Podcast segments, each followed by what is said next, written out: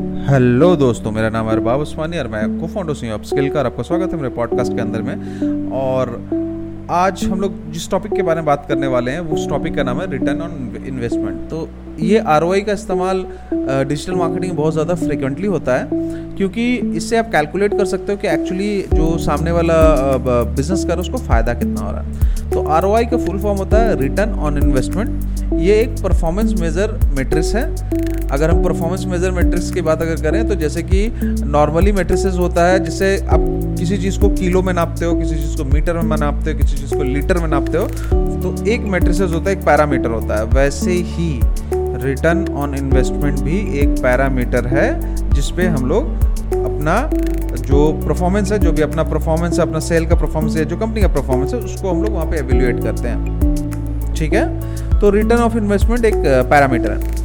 Now ये क्या करता है कि ये डायरेक्टली मेज़र कर लेता है कि आपको, आपने इतना इन्वेस्टमेंट किया और आपको इतना फ़ायदा हो गया। लेट से आपने हज़ार रुपये इन्वेस्टमेंट किया और आपको आपने टोटल सेल जो किया वो आपने ग्यारह सौ रुपये का कर दिया। तो टोटल जो आपको फ़ायदा होगा, वो फ़ायदा कैसे कैलकुलेट होगा, ये हम लोग देखते हैं। तो इसका फार्मूला जो है, ये होता है R Y equal to current value of investment मतलब कि कितना आपने टोटल कमाया। माइनस कॉस्ट ऑफ़ इन्वेस्टमेंट तो कितना आपका पैसा उसमें लगा।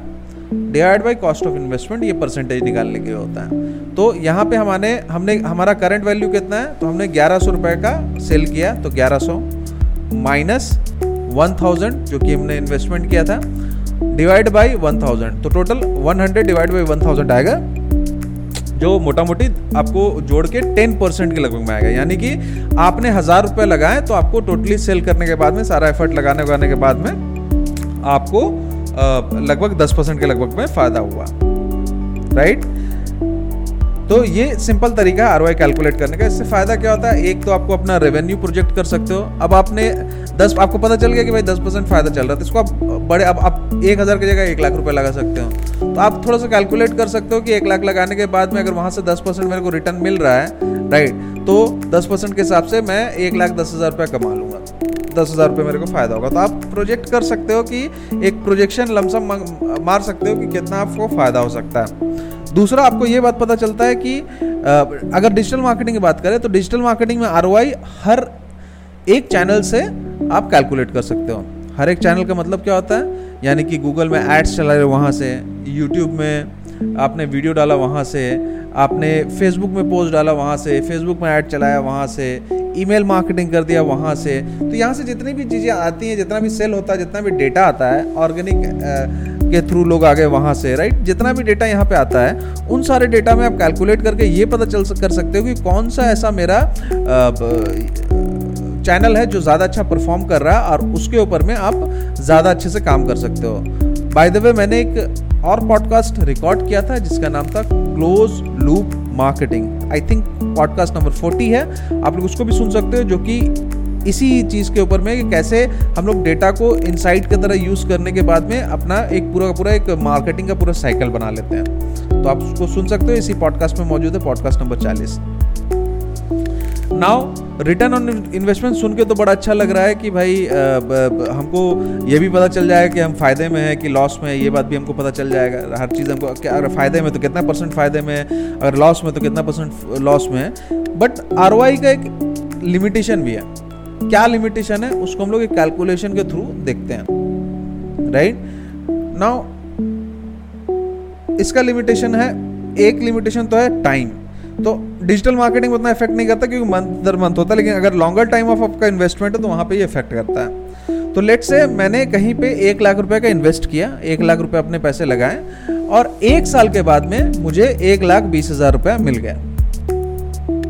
राइट तो अगर मैं इसको कैलकुलेट करूँगा तो क्या होगा? एक लाख बीस हज़ार माइनस एक लाख डिवाइड बाई एक लाख। यानी कि टोटल हो गया बीस हज़ार डिवाइड बाई एक लाख।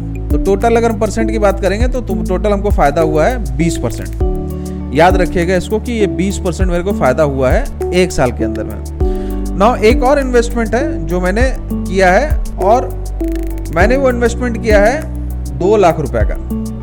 और मुझे फ़ायदा हुआ दो लाख अस्सी हज़ार का। तो इसको अगर हम कैलकुलेट करेंगे तो इसको कैलकुलेट करने में क्या आएगा? दो लाख अस्सी हज़ार माइनस दो लाख डिवाइड बाई आपका ये आ जाएगा डिवाइड बाई दो लाख। तो टोटल आ जाएगा, अस्सी हज़ार डिवाइड बाई दो लाख आ जाएगा, जो कि होता है forty percent of total investment right लेकिन ये जो इन्वेस्टमेंट मेरे को हुआ है, ये मेरे को तीन साल में हुआ। पहला इन्वेस्टमेंट मेरे को कितना में हुआ था? वो मेरे को एक साल में हुआ था। ये इन्वेस्टमेंट तीन साल में हुआ। है यहाँ पे आपको ये देखने में लग रहा है कि ये फोर्टी परसेंट आपको फ़ायदा हुआ है तो ये ज़्यादा अच्छा है क्योंकि आपको फोर्टी परसेंट फ़ायदा हुआ बीस परसेंट से ऊपर तो फोर्टी परसेंट ही होता है। बट इन रियलिटी में अगर हम लोग इसको कैलकुलेट करना है तो हमको इसको तीन से डिवाइड करना पड़ेगा इस फोर्टी परसेंट को। क्यों डिवाइड करना पड़ेगा? क्योंकि तीन साल लगे हैं। तो हर साल का हमको निकालना पड़ेगा, क्योंकि वहाँ पे भी हर साल का है ताकि दोनों के दोनों इक्वल ग्राउंड में हो। तो जब चालीस को तीन से डिवाइड कीजिएगा तो साढ़े तेरह परसेंट आता है। ठीक है? तो यानी कि आपको एक्चुअल जो आर है, वो साढ़े तेरह परसेंट है। ऑल ये चालीस परसेंट आपको दिख रहा है, लेकिन ज़्यादा अच्छा जो डील होगा आपका, वो आपका होगा पहला वाला, जहाँ पे आपको साल भर में बीस परसेंट मिला। तो देखिए यही है डेटा आपको मिसलीड करता है डेटा आपको लीड भी करता है राइट बट आपको समझना पड़ेगा कैसे आपको इस्तेमाल करना है और कंपेरिजन भी इक्वल ग्राउंड में करना पड़ेगा। तो आर आपने देखा कि कैसे हमें एक सिंपल सा केस स्टडी के थ्रू हमने देखा कि आर कैसे कैलकुलेट करके हम लोग ये भी पता कर सकते हैं कि हमें आ, कितना फ़ायदा होता है और हम ये भी पता कर सकते हैं या नुकसान भी आपका कैलकुलेट कर सकते हैं या प्रोजेक्ट कर सकते हैं।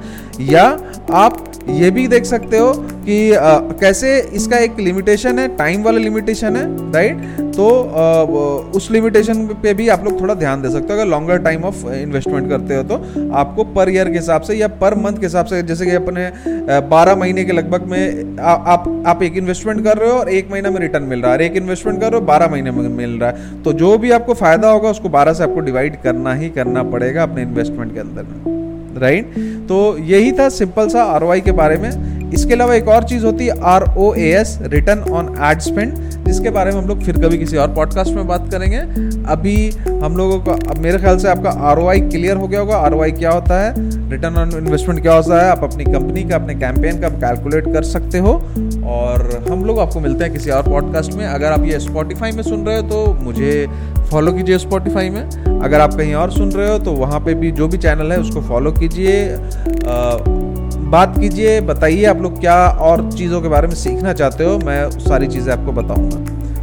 बहुत बहुत शुक्रिया सुनने के लिए। थैंक यू वेरी मच धन्यवाद।